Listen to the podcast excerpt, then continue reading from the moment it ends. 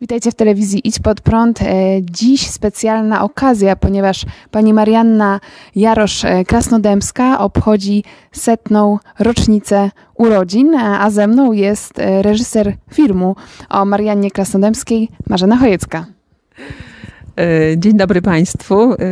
Bardzo Jesteśmy zaszczyceni, że znamy panią Mariannę, która dzisiaj obchodzi setne urodziny. Pani Marianna jest człowiekiem niezłomnym. Jest sprawiedliwą wśród narodów świata. Cała rodzina Jaroszów y, została odznaczona tym medalem, ponieważ ukrywali Żydów, y, chodzili do getta, y, zanosili jedzenie, pomagali im w różny sposób, a także pani Marianna była w konspiracji, później trudne lata komunistyczne, ukrywała również ostatniego partyzanta Lalka, Józefa Franczaka. Do tej pory chodzi do różnych szkół, różnych instytucji i opowiada swoją historię, jak y, zachowywała się właśnie w, czas, w tych czasach trudnych, y, w czasie wojny i także po wojnie. Także jest człowiekiem niezłomnym do tej pory i myślę, że to ją trzyma. I życzę y, dużo, dużo zdrowia Pani Mariannie i jeszcze długich lat życia wśród nas. Jest Pani wspaniałym przykładem dowód tego, że pani Marianna trzyma się świetnie e, i cały czas e, myśli o Polsce, ma swoje plany też w związku z młodzieżą, to za chwilę pokażemy Wam e, naszą rozmowę sprzed miesiąca mm, z panią Marianną, ale jeszcze chciałyśmy się z Wami też podzielić, jak osobiście na nasze życie wpłynęło to, że mogliśmy osobiście poznać się e, z panią Marianną kilka lat temu. Eunika. No, mm, pani Marianno, ja chciałam e, bardzo podziękować za przykład życia spotkanie z takimi wielkimi osobami e, to jest e, coś niesamowitego dla, mm, dla ludzi, którzy nie robią tak wielkich rzeczy w, w swoim życiu, ale właśnie patrząc na Was, patrząc na Panią, mogą się zainspirować do,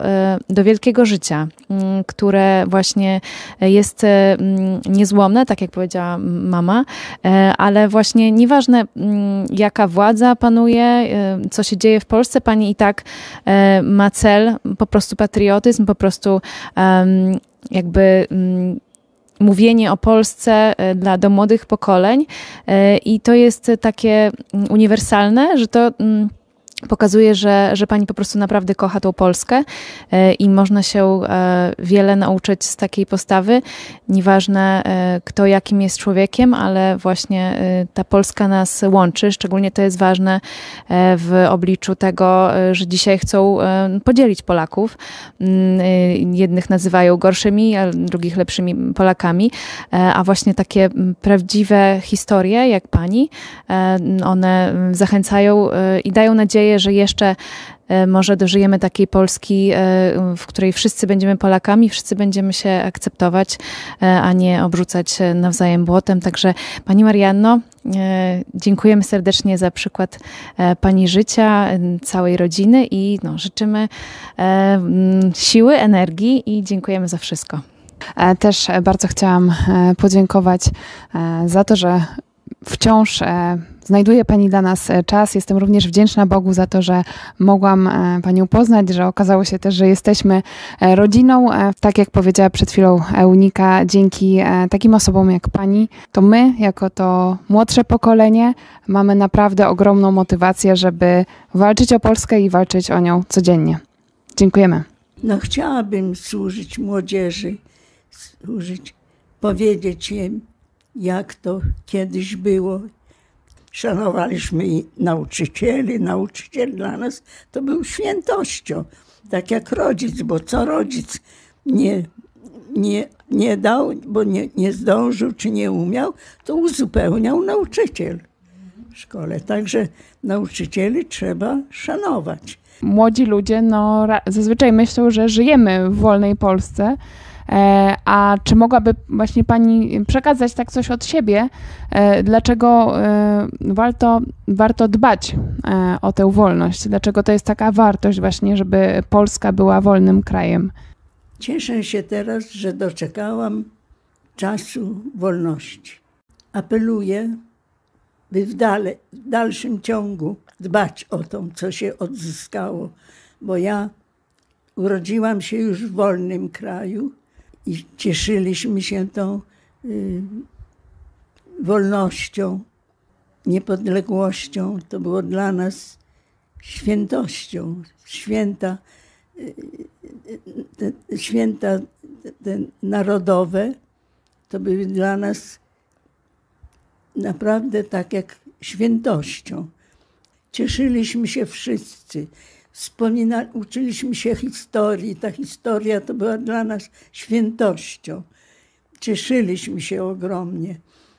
I, a potem, jak wojna wybuchła, to było dla nas okropnym ciosem, ale nie, nie pogodziliśmy się z tym, tylko dalej żeśmy walczyli w organizacjach konspiracyjnych.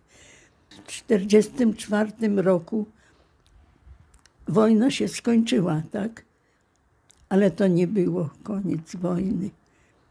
Zaczęły się prześladowania. Komuna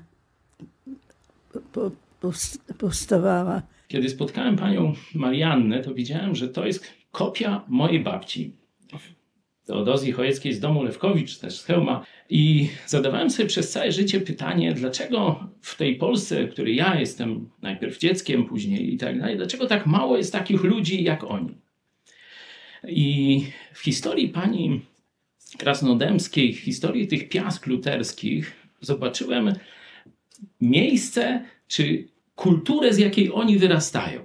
I to była właśnie kultura wolności. Widzieliście w tym krótkim przesłaniu, który tak, Kornelia czytała.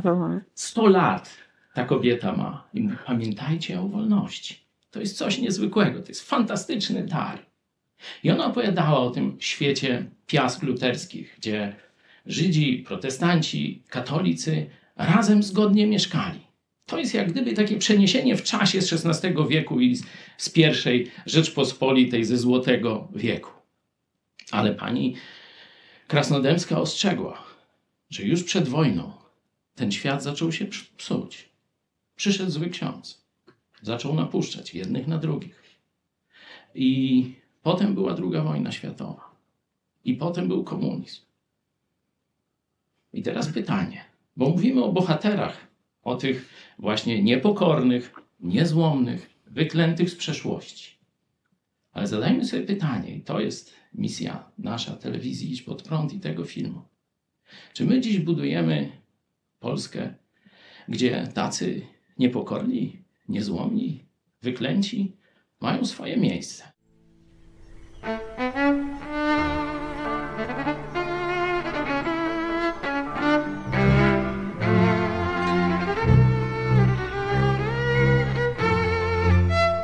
Nie było takiego żadnego uprzedzenia.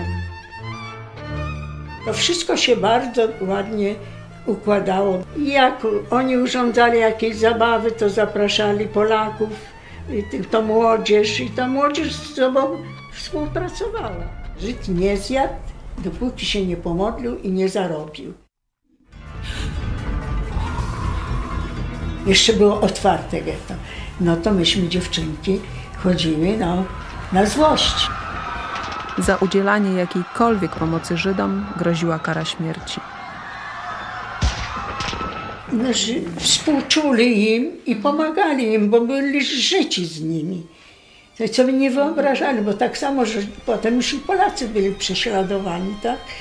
No i trzeba było im pomóc. To taki był ludzki obowiązek. Jak można było przejść obojętnie? Pani ryzykowała życiem. Wie pani, to co nie wolno, to najlepiej smakuje. Taka jest nie? polska dusza. Marysiu, czy ja, Józef Cholik, jeszcze będę kiedyś siedział przy prawdziwym stole? Jakby pani mogła cofnąć czas, czy pani by zachowała się tak samo? Oczywiście, że tak.